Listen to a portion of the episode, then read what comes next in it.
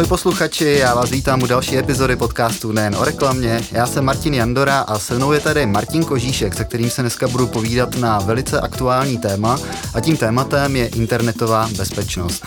Martin Kožíšek je specialista opravdu na slovo vzatý. Internetovou bezpečnost se zajímá od roku 2006. Vy ji můžete znát třeba s platformem Lidé a spolužáci, což byly projekty, na kterých se spodílel a které spolu zakládal. Dále ho můžete znát z programu jednak Seznam se bezpečně, ale také bezpečně na netu. On o tom napsal spoustu článků, pořádá odborné diskuze a také o tom napsal knihu. Je třeba ještě zmínit, že v roce 2013 dostal ocenění Zlatý záchranářský kříž, což je ocenění, které uděluje prezident republiky za výjimečný počin v osvětě a v záchranářství. Aktuálně pracuje v platformě CZ a já ho tady dneska srdečně vítám. Ahoj Martine. Ahoj Martine. Ahoj. Eh, chtěl bych se tě na úvod zeptat, umí se čeští uživatelé chovat na internetu bezpečně? Tak minimálně si to o sobě myslí. Já si myslím, že Češi jsou, co se týká využívání moderních technologií, hodně napřed i proti zbytku Evropy. Eh, spousta lidí se připoje na internet, na sociální sítě, čile obchodují, ale zároveň eh, je tam celá řada rizikových skupin, a to jsou třeba děti nebo seniori, kteří eh, třeba nemají uživatelskou nebo životní zkušenost a stávají se dost často oběťmi nějakých trestných činů. Takže Češi se umějí chovat v kyberprostoru, ale eh, ten kyberprostor se neustále vyvíjí a stejně tak se vyvíjí ty internetové hrozby, takže není potřeba jenom znát to, že heslo mělo být dlouhé, ale je potřeba se připravit na nějakou novou formu útoku, které se neustále vyvíjí. Pojďme to vzít hezky od začátku. Já jsem v úvodu zmínil, že se internetové bezpečnosti věnuješ od roku 2006. A internetová bezpečnost je opravdu velice široké téma a jak si teďka zmínil, tak s vývojem kybersvěta se vyvíjí i hrozby, i vlastně tohleto obšírné téma. Co tě přivedlo k tomu se věnovat bezpečnosti na internetu a vlastně dostat se do této škatule? ono to byla taková víceméně náhoda, protože, jak jsi zmínil na začátku, já jsem měl možnost vytvářet sociální sítě lidé CZ a spolužáci CZ a kromě toho, že jsem ty služby vyvíjel, tak eh, jsem musel i odpovídat lidem na různé dotazy, který bylo denně zhruba 7 tisíc, což nebylo v mých silách nějakým způsobem zvládnout. A jednoho dne jsem zvedl telefon, kde mi eh, brečela zhruba 15-letá dívka s tím, že ehm, se rozešla s přítelem, její přítel měl její nahé fotky a vydírali, že když se k němu nevrátí, tak eh, ty fotky zveřejní. A chtěla po mně, abych eh, šel do jeho e-mailu, tam ty fotky smazala, když to neudělám, tak se zabije. A rychle položila telefon. Já jsem vlastně nevěděl ani odkud je, jak se jmenuje a i kdybych znal ten jeho e-mail, tak jsem stejně do toho e-mailu eh, nemohl vstoupit. A po nějaké době jsem se skutečně dozvěděl, že ta dívka spáchala sebevraždu a to byl vlastně i impuls k tomu, že jsme se o tom rozhodli natočit dokument, který se jmenoval Seznam se bezpečně, tenkrát to ještě nebyl projekt, a který nám tenkrát povolil Pavel Zima, prostě řekl, tak udějte něco pro dobrou věc a mu za to tímhle děkuju. A ten dokument během krátké chvíle viděl opravdu strašně moc lidí, několik milionů. A my jsme si uvědomili, že to téma je opravdu hodně důležité, tak jsme se mu uh, začali plně věnovat. To je ze začátku hodně silné kafe, kterým jsme odstartovali podcast. Eh, zajímalo by mě prosím tě, jestli je nějaká chyba, která se v čase pořád opakuje, a kterou lidi dělají i navzdory tomu, jakou děláte osvětu, s čím se setkáváš právě třeba od toho roku 2006 a po případě, jaké jsou třeba ty nové hrozby, které se objevují s vývojem kybersvěta. Tak eh, já většinou narážím na to, že lidé jsou hodně důvěřiví. Eh, že i ve chvíli, kdy eh, lidem něco vyprávíme, že by se jim mohlo něco stát, samozřejmě říkáme, že internet je skvělý, ale že má spoustu rizik, tak eh, jsou tam lidé, kteří mohou nějakým způsobem ublížit. A když jedeme na nějakou školu, tak se dost často setkávám s tím, že ty děti říkají, to je takový sci-fi, to je blbost, to se mi stát nemůže. A potom vlastně si začnou psát s někým na internetu, s nějakým vrstevníkem, s nějakým sociálním inženýrem, který z nich může dostat nějaké citlivé vlastně údaje, případně nějaké intimní materiál, tím je potom může vydírat. A oni se potom zpětně uvědomí, že vlastně to, co jim říkáme, jako je skutečnost, akorát prostě si mysleli, že to nafouknuté, že to prostě neexistuje. A stejně také u těch seniorů, tam oni zase důvěřují svému blízkému okolí, uh, tomu, co jim kdo přepošle a podobně. Takže my se snažíme nejenom teda ukazovat ty rizika, ale i ty pozitivní stránky toho internetu, protože internet jako takový je bezpečný. Nebezpečný jsou na něm jenom ty lidé. Ty jsi zmínil, že jezdíte do škol, kde edukujete děti, pak si zmínil ty seniory, tak pojďme teďka k těm dětem. Existuje nějaká ideální hranice, od kdy dítě je připravené na svět internetu? Dá se to vůbec takhle říct? Tak rodiče si to zjednoduší tím, že eh, tomu malému dítěti už do ruky dají eh, tablet už jako od útlého věku. Já tomu říkám digitální mrtvá máma a tam asi nemůžeme předpokládat, že by eh, se dítě stalo obětí nějakého trestného činu. Ono tam pouze tím prstíkem přejíždí přes tu obrazovku a maximálně klikne na nějakou reklamu a možná se něco nainstaluje. Ale vlastně největší riziko u dětí spočívá ve chvíli, kdy začnou samostatně komunikovat. To znamená někdy kolem toho 6. až 10. roku věku, kdy si zakládají první sociální sítě a tam jim hrozí největší riziko, protože uh, tyto děti vlastně jsou uh, takové hodně naivní a ty internetoví predátoři dokážou té naivity hodně uh, využít a zneužít. Je věkové omezení právě pro tvorbu různých profilů na sociální síti? Nejsem si teďka jistý, myslím, že u Facebooku je to 13 let. Není? Kýváš hlavou, že ne? Od Není. kolika let? Česká republika je výjimka, my máme hranici 15 let. A tady bych chtěl říct jednu věc musíme se zeptat taky, co je sociální síť. A v dnešní době je to jakákoliv služba, kde si můžete založit profil, komunikovat eh, s kamarády, případně vkládat nějaký obsah. A v tu chvíli se bavíme i o YouTube. A v tu chvíli je ta hranice 15 let prostě nesmyslná, nehledě na to, že děti na ty sociální sítě vstupují vlastně už od mala, jak jsem říkal. Takže není potřeba jim asi něco zakazovat, spíš jim říkat, co je v tom kyberprostoru může čekat, jak si mají chovat ale hlavně to, jak se mají zachovat v případě, že by se jim něco stalo, protože my narážíme na spoustu případů, kdy se dětem nebo i seniorům děje nějaké příkoří, ale nechávají si to pro sebe. Dobře, takže my máme přísnější podmínky, 15 let je poměrně dost, jak říkáš, což může být mnohdy i nesmyslné. Když už teda ten poskytovatel přijde na to, že ten profil patří člověku, který je mladší, tak řeší se to aktivně, mažou se ty profily, dá se to vůbec nějak odhalit? No to by jsme museli smázat třetinu profilu na sociálních sítích, ale myslím si, že eh, si tam jenom ty sociální sítě dělají nějaká zadní vrátka, aby případně mohli ten eh, profil zrušit. Ale neznám moc případů, kdyby se tak skutečně stalo. A není to trošičku chyba, protože máš přesně jasně daná pravidla a když ta pravidla někdo porušuje, tak se to s tichostí přehlíží, respektive to mi vychází z našeho rozhovoru. Tak eh, to není jenom to pravidlo o tom věku. A ty sociální sítě mají dost přísná pravidla i ohledně eh, názvu účtu, že byste tam měli vystupovat pod svým pravým jménem a příjmením. A většina lidí jako prostě vystupuje pod nějakou přezdívkou nebo uh, si tam dává nějaké další věci. Takže uh, myslím si, že mm, sociální sítě se nechovají zodpovědně, že by měly mít určitě větší nejenom pravomoc ten obsah hlídat, ale nějakým způsobem ho vyhodnocovat, případně blokovat. A bohužel toho ty internetoví predátoři opravdu hojně eh, využívají, protože eh, znám případy, kdy eh, jeden útočník si založil 150 falešných účtů, pod kterými potom lákal děti na schůzky a díky tomu třeba zneužil několik desítek dětí. A ta sociální síť o tom musela dlouho vědět, respektive tam museli minimálně někdo ty profily nahlásit, nicméně s tím nic neudělal.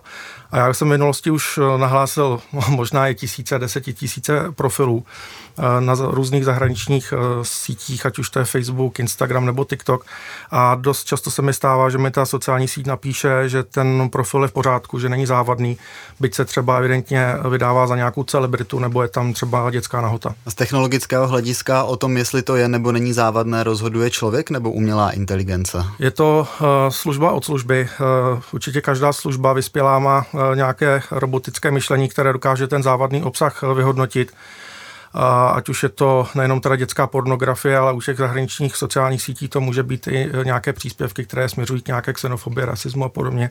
Takže jsou příspěvky, které prostě nepošlete. A potom je tam určitě i nějaký lidský faktor, který vyhodnocuje ty nahlášené příspěvky, které nespadnou do žádné škatulky. A já bych tady možná doporučil jeden dokument, který je hodně třaskavý a je to dokument Cleaners, čističi, který vznikl asi před třemi lety a který se vlastně tématu vyhodnocování a mazání obsahu těch velkých technologických firm eh, věnuje. A tenhle dokument byl dokonce několikrát smazán právě těmi velkými firmami, protože eh, je údajně poškozuje. A tam opravdu se bavíme o tom eh, rozhodování, o tom, co je ještě závadné a co ne kdy vlastně člověk může nahlásit cokoliv, ale ta síť to radši smaže, protože by z toho mohla mít nějaký problém, kdyby s tím třeba nic nedělala. Takže jsme teďka v nějaké nevhodné situaci, kdy máme třeba dětské profily nebo fejkové profily. Na jedné straně poskytovatele sítí nejsou schopní efektivně nebo nechtějí efektivně ty profily rušit a na druhé straně nás do té situace uvádí digitální mámy, jak si zmínil.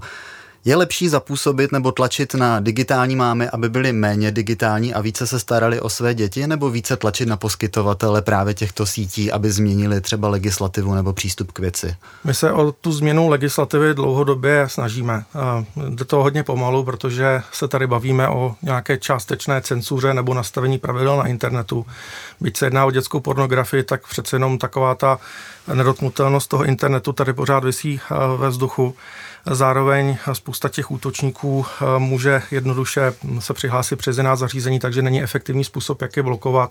Eh, je tady jako opravdu celá řada eh, problémů a pokud jde o ty děti, tak já bych je úplně nechtěl odstřihnout od technologií, to bych chtěl jako tady potrhnout, protože z těch posledních trendů vyplývá, že děti, které jsou odstřihnuty od technologií nebo rodiče jim odpírali eh, technologie, tak jsou daleko častější oběti trestných činů právě těch sexuálních predátorů, protože oni sice umí malovat hrnečky, běhat, sportovat, a tu technologickou zdatnost mají nízkou a toho ty predátoři právě využívají. Takže taková alegorie by mohla být, že první pivo by si směl vypít se svým tátou, aby se naučil alespoň trošičku pít, abys potom se neopil jako dobytek.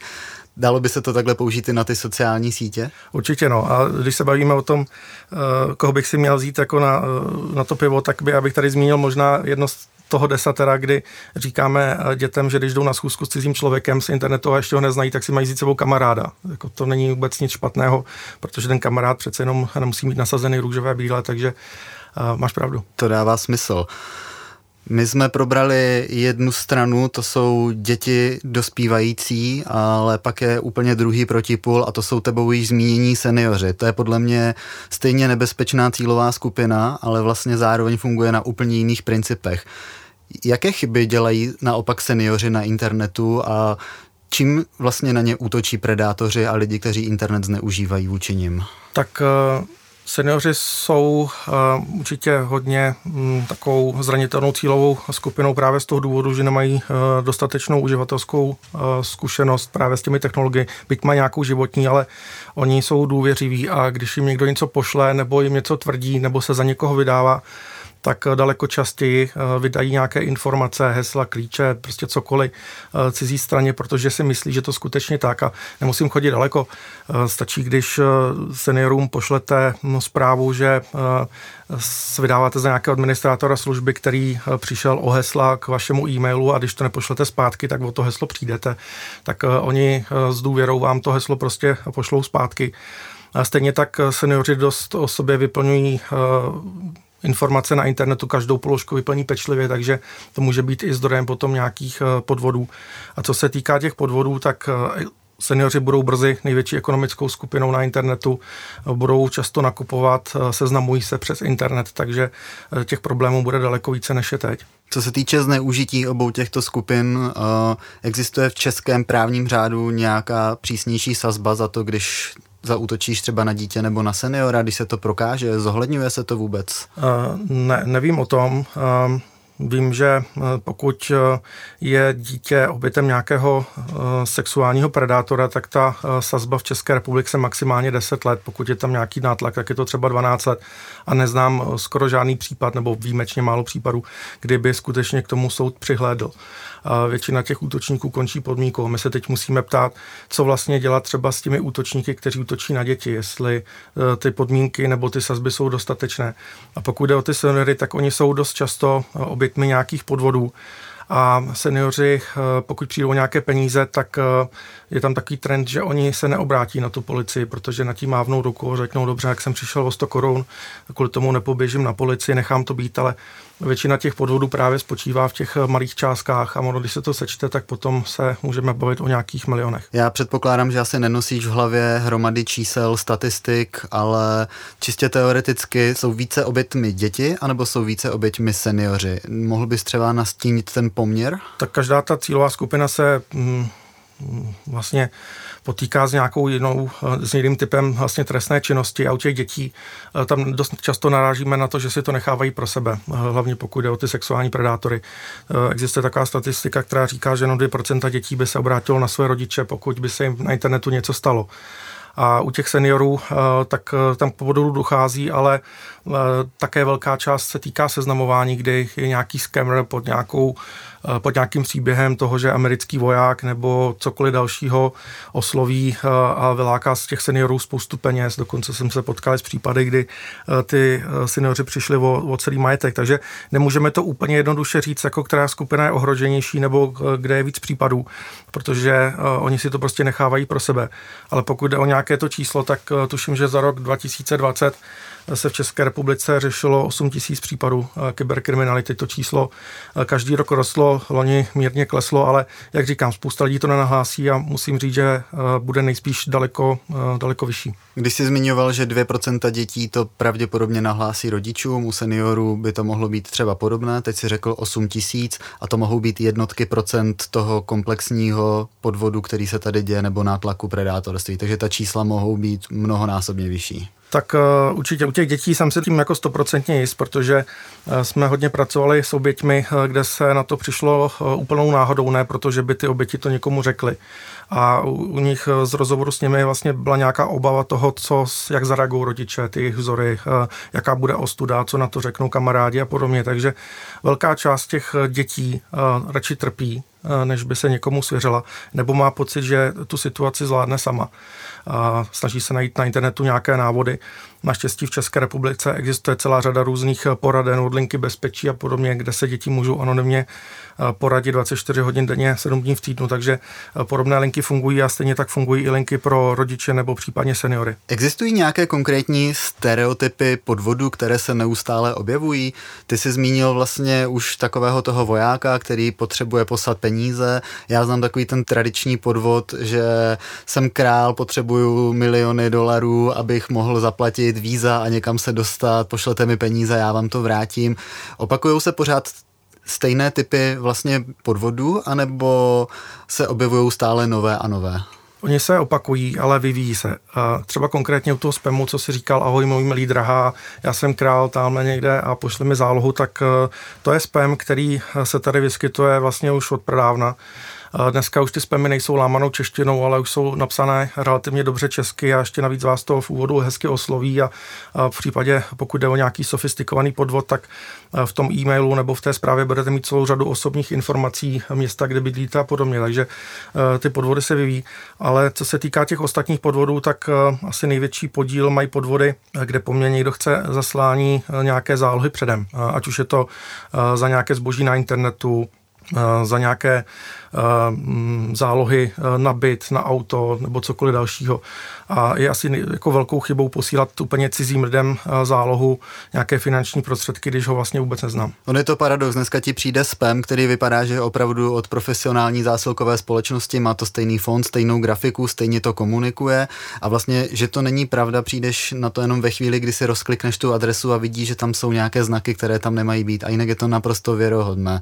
Dělá to člověk nebo umělá inteligence? Tohle eh, musím říct, že konkrétně u seznamu jsem se třeba potkal s podvodem, kdy se eh, někdo vydával za takzvanou seznam soutěž, kde pod hlavičkou seznamu dokonce i pes krasty, eh, patička, všechno bylo vlastně vykradeno, krásná čeština, tak to byl podvod z jihovýchodní Asie, který měl na starosti nějaký jako robot a někdo se s tím dal opravdu hodně práce, aby oslovil několik set tisíc Čechů, kteří vlastně pod vidinou nějaké vidiny, prostě nějaké výhry prostě poslali své osobní informace. A když se toho seznam po dlouhé době zbavil, tak eh, jsem ten podvod zaznamenal vlastně pod jinými vlastně firmami, pod jinými korporáty, takže ten podvodník si to otestoval, poučil se z té chyby a vlastně pokračuje v tom podvodu dál.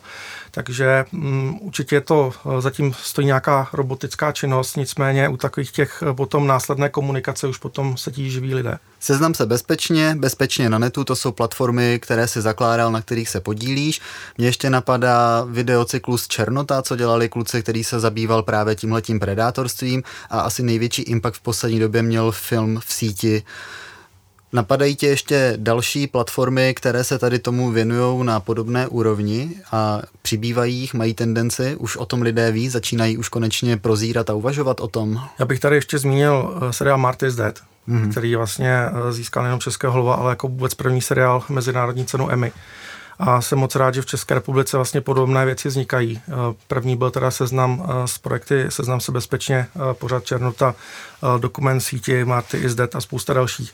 A musím říct, a ohlížím se hodně do zahraničí, že Česká republika opravdu je, co se týká prevence, na špičce v Evropě. A my se možná zbytečně koukáme do zahraničí, co bychom si o tam tu stáhli. Těch kvalitních materiálů na toto téma v zahraničí moc není a u nás jich je opravdu celá řada a dají se použít nejenom ve výuce, ale i doma, což bych doporučil rodičům, pokud teda nevědí, jak to téma vůbec internetu, bezpečnosti s dětmi začít, tak jim pustit nějaký snímek, video, dokument, případně nějakou divadelní inscenaci a nejenom pustit teda, ale potom se s ním o tom povídat.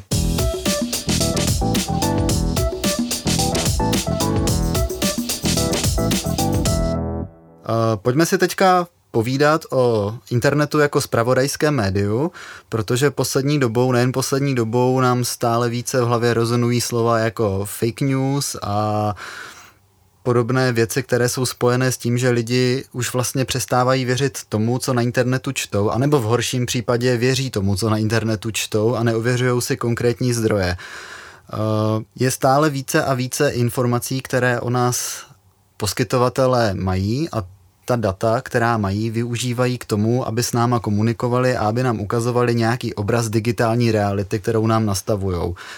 Orientuješ se, podílíš se i na edukaci, co se týče internetového spravodajství a důvěryhodnosti zpráv? My se věnujeme tématu vůbec mediální gramotnosti. Eh, ve spolupráci s několika projekty, asi ten největší je Jeden svět na školách, kdy se snažíme hm, vlastně učit eh, nejenom děti, ale seniory vůbec eh, i širokou veřejnost o tom, jak si ověřovat zdroje, vlastně pravda, alež na internetu a další a další informace.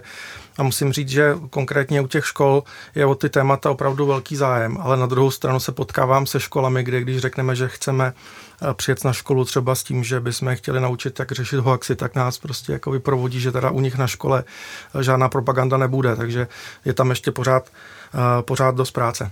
Mě na první dobrou napadne asi největší gigant, což je GAFA.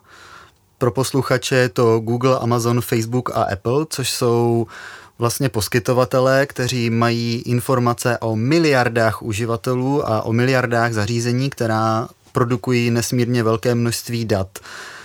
Pak tady byla situace spojená s Cambridge Analytics, kdy se ukázalo, jak se tato data dají využít a hlavně jak se dají zneužít.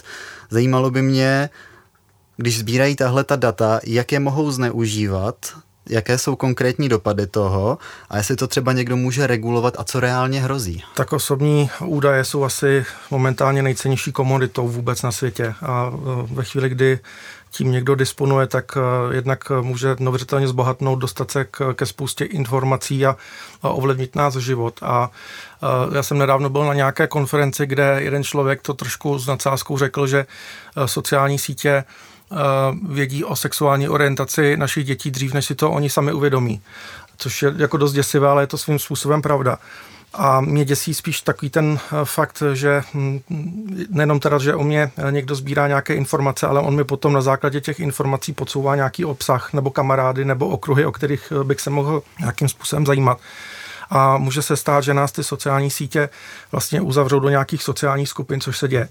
A existuje celá řada různých pokusů a tady bych možná řekl eh, pokus mého kamaráda Braně Holička, což je režisér, eh, který eh, v rámci příprav pro jednu internetovou inscenaci nebo respektive hru si založil profil na sociální síti a dělal tam úplně všechno opačně, než by dělal v reálném životě. Dal si tam různé vlaječky do, do, do ikonky a dal si tam nějaké jméno a hlásil se do různých divných skupin. A najednou se mu začali v tom profilu objevovat jako stejně smýšlející lidé. A i když v tom profilu měl teda i mě nebo i jiné kamarády, tak to, co jsme na té síti napsali, se mu vůbec nezobrazilo, protože síť vyhodnotila, že by ho spíše mohli zajímat jako příspěvky od těch kamarádů a toho utvrdilo v tom jeho názoru, že to je vlastně jediné správné.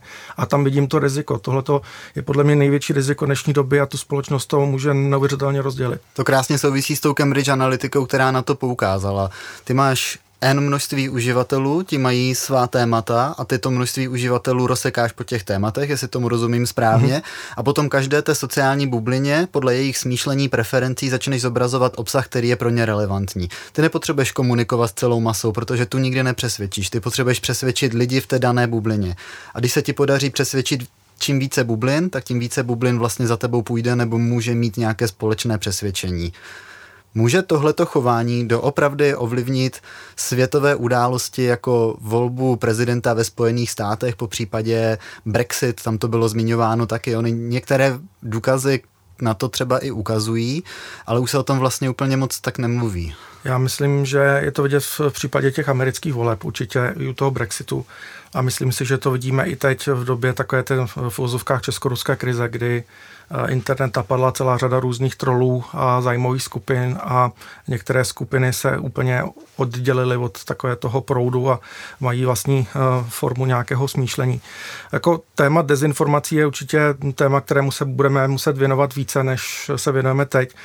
V minulosti jsme tady řešili spoustu dezinformačních kampaní nebo případně velkých hoaxů a my jsme jim třeba nepřikládali takovou eh, pozornost. Já bych tady možná zmínil, když se bavíme o tom tématu zneužívání dětí, tak bych zmínil modrou rybu, což byl obrovský hoax, který tady proběhl před několika lety byla to zpráva, že existuje nějaká hra, která nám může zabít děti, když budou plnit nějaké úkoly.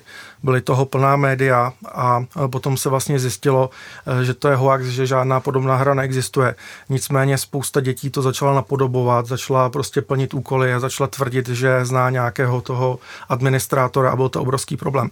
A když se dneska podívám po několika letech do médií, tak v případě, že nějaké dítě zahyne, spáchá sebevraždu, tak je to spojováno s možnou modrou rybou. A pořád ten hoax hoax jako tady je, byť byl několikrát vyvrácen a je opravdu velice obtížné ho z toho internetu vůbec jako vymazat. Když to bylo aktuální, já jsem to zkoušel. Udělal jsem si profil na ruském serveru a napsal jsem, že jsem ready, ale nikdo se mi neozval.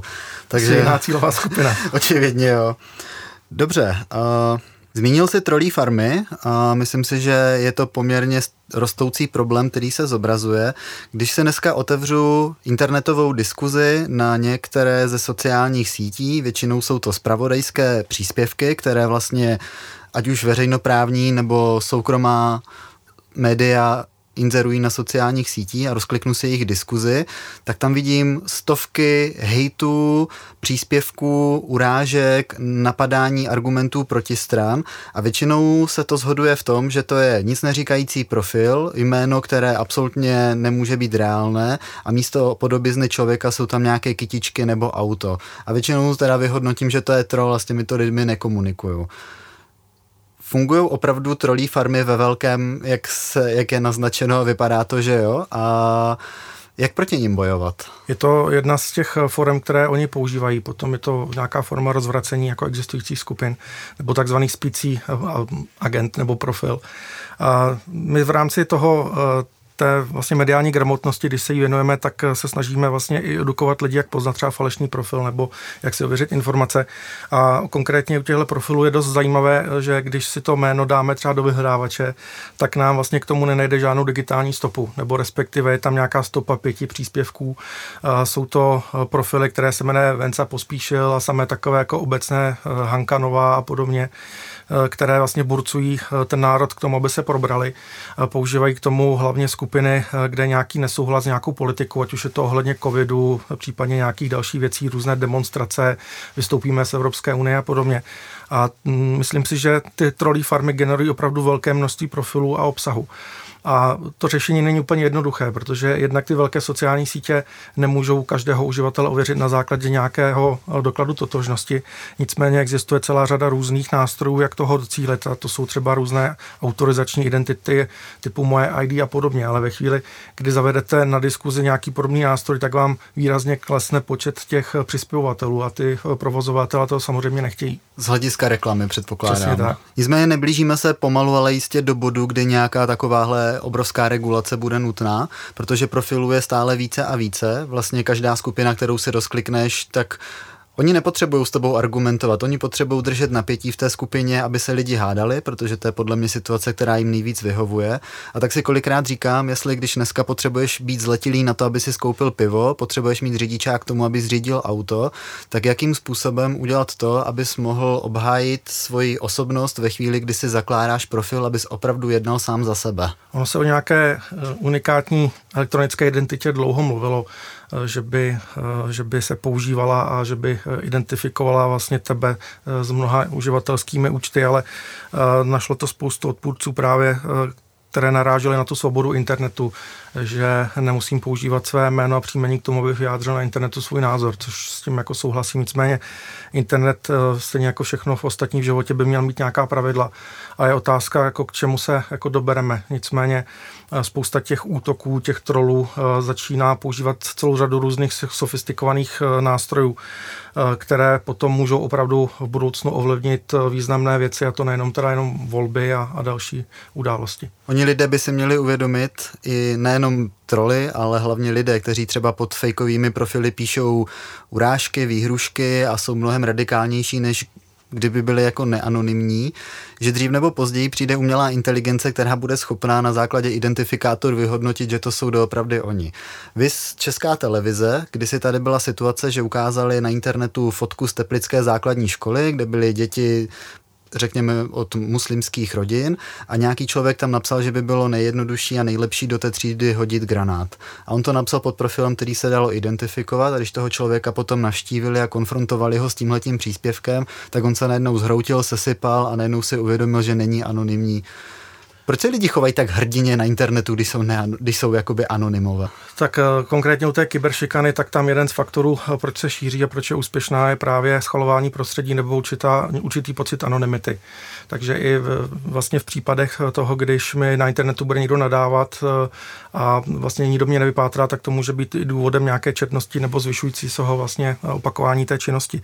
Takže konkrétně u té školy v Teplicích, Zošu Plinárenská, tam těch lidí bylo, myslím, že předvoláno více, nejenom ty, co tam vystupovali pod svým pravým jménem, ale i pod nějakou přezdívkou, protože policie má dneska dostatek možností, jak vlastně eh, stotožnit toho člověka, který vlastně píše na internetu, a to nejenom v České republice, ale i ve spolupráci s celou řadou různých eh, států na celém světě. Jediný stát, který pořád ještě jako nespolupracuje je třeba Čína, která moc těch údajů nevydává. Takže z toho mého pohledu je třeba hodně nebezpečná sociální síť TikTok, protože kdyby se dětem na té síti něco stalo, tak nám Čína nejspíš nepomůže. Rozumím. Probrali jsme troly, probrali jsme lidi, kteří se chovají agresivně, šikanují, protože si myslí, že jsou anonymní, ale ještě jsme neprobrali konkrétní spravodajské servery. Podle čeho vyhodnotím, že daný server píše fake news nebo zavádějící zprávy a proč to vlastně dneska stále nikdo nereguluje, ačkoliv už je to do očí bíjící? Ono to není tak eh, jednoduché, jednak eh, musíme mm, brát spravodajské články, které minimálně ověřují z více zdrojů. Měli bychom znát autora, ale většina takových těch dezinformačních webů nepřichází nějakou jako stoprocentní lží. Oni vlastně říkají, mohlo by to takhle být, nebo někdo slyšel, nebo nebo někdo řekl, což může být sice pravda vytržená z kontextu, ale ty čtenáři si to potom poskládají trošičku jinak, takže není úplně jednoduché proti ním zasáhnout. Pokud by někdo tvrdil prostě jasnou lež, tak asi by nejspíš někdo zasáhl, nicméně oni to dělají opravdu velice chytře a spíš jenom manipulují s tím myšlením a pod tím článkem nechávají prostor pro nějakou diskuzi, kterou si možná sami ještě jako eh, regulují nebo tam pouštějí vlastně ty svoje eh, roboty, kteří eh, tam ty lidi pobouzejí. Takže jinými slovy, není to vůbec jednoduché a nedá se ukázat prstem na tenhle server a jednoznačně zakročit. Tak tyhle ty noviny nebo tyhle ty servery tak eh, těch je strašně moc. To můžeme počítat do tisíců a ve chvíli, kdy vynaložíme velké úsilí na to, aby jsme jeden eh, nějakým způsobem zrušili, tak tady vznikne x dalších. Takže je to spíš o nějaké prevenci, o vzdělávání lidí a, a tlaku na ty sociální sítě, aby eh, regulovali vlastně ty data, která potom zneužívají k vytváření těch sociálních bublin, aby se nám tohle nestávalo. Já vím, že nejsi jasnovidec, ale zajímalo by mě, když už se v tomhle odvětví pohybuješ takovou dobu a už dokážeš vědět, co se za ty roky stalo, změnilo, tak jestli bys dokázal alespoň částečně dle svého nejlepšího vědomí a svědomí predikovat, jaká bude situace za tři, za pět, za deset let, jak se to bude vyvíjet. To si opravdu netroufnu říct. Eh, je možné, že za spoustu let tady nebude internet, bude tady nějaká jiná síť, jiná platforma.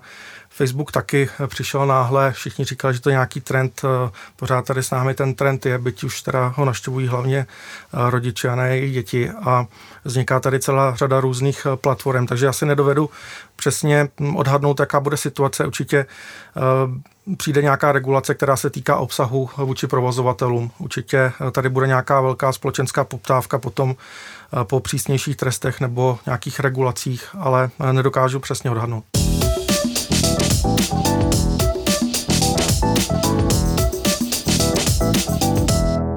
Jdeme na křížový výslech, já ti teďka budu okládat otázky na buď a nebo a případně je rozvedeme dále.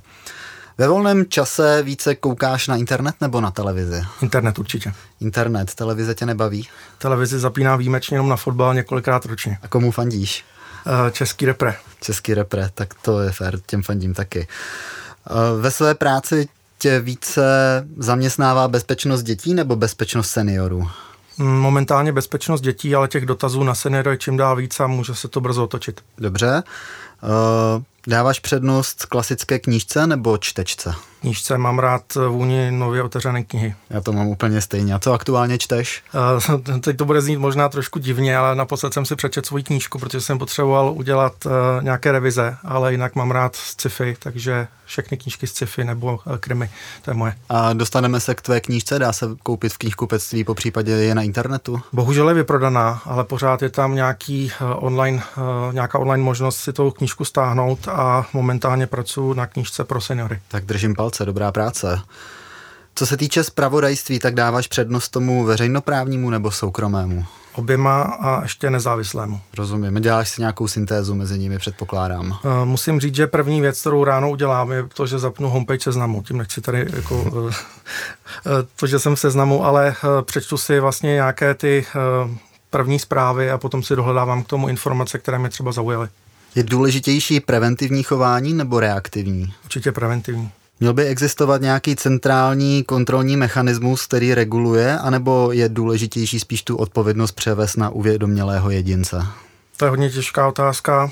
Myslím si, že nějaký rámec by měl existovat, nicméně svobodná vůle, svobodná vůle a zodpovědnost za sebe nese každý sám. A to souvisí, předpokládám, hlavně s tou prevencí a edukací. Přesně tak. Tak jo, děkuji moc krát za křížový výslech. Pojďme teďka do seznamu. Ty jsi zmínil, že ráno zapínáš homepage seznamu, to je možná taková profesní deformace, protože ty si tady strávil hromadu let v seznamu, ale zajímalo by mě, jaké konkrétní služby seznamu využíváš nebo máš rád? Já se přiznám, že seznam je moje srdcovka, že tím, že jsem odešel, tak uh, jsem nezanevřel. Uh, určitě používám nejenom teda homepage, ale e-mail.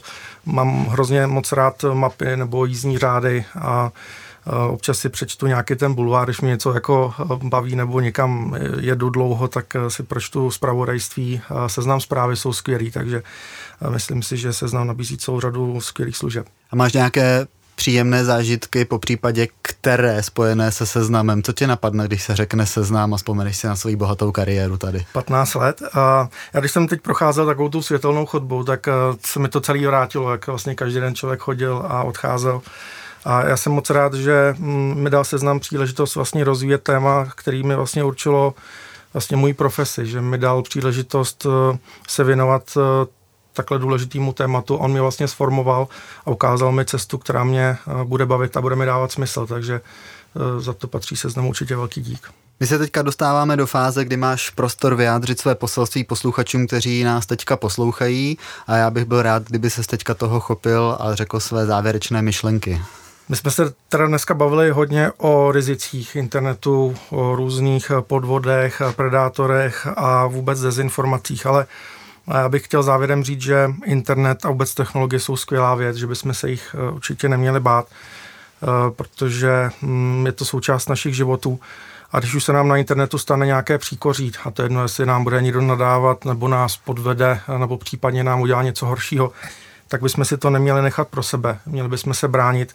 A to i v případě, kdy nás někdo okrade jenom o 50 korun, kdy uvidíme na internetu, že někdo někoho láká, ať už to jsou děti, případně vidí tam nějaké podvodné jednání, protože si myslím, že policie s tím dokáže něco udělat a můžeme společně udělat lepším místem pro nás, pro naše děti, pro seniory, pro všechny. My jsme si dneska spolu, Martine, povídali hlavně o internetové bezpečnosti. Těmi konkrétními tématy byly děti a seniori. Dále jsme si povídali o konkrétních typech podvodů, které se objevují, o tom, jak se dají využít data k tvorbě fake news, sociálních bublin, o tom, jak fungují trolí farmy a o tom, jaká je aktuální situace, co se týče bezpečnosti. Já ti chci moc krát poděkovat, že jsi udělal čas, že jsi se mnou dneska přišel popovídat do podcastu nejen o reklamě. Bylo to pro mě velice velice inspirativní a vážím si toho. Díky moc za pozvání, ať se daří. A děkuji i vám, posluchači, že jste si nás opět naladili. Já jsem Martin Jandora a budu se na vás příště těšit s další epizodou seznamního podcastu nejen o reklamě. Ahoj.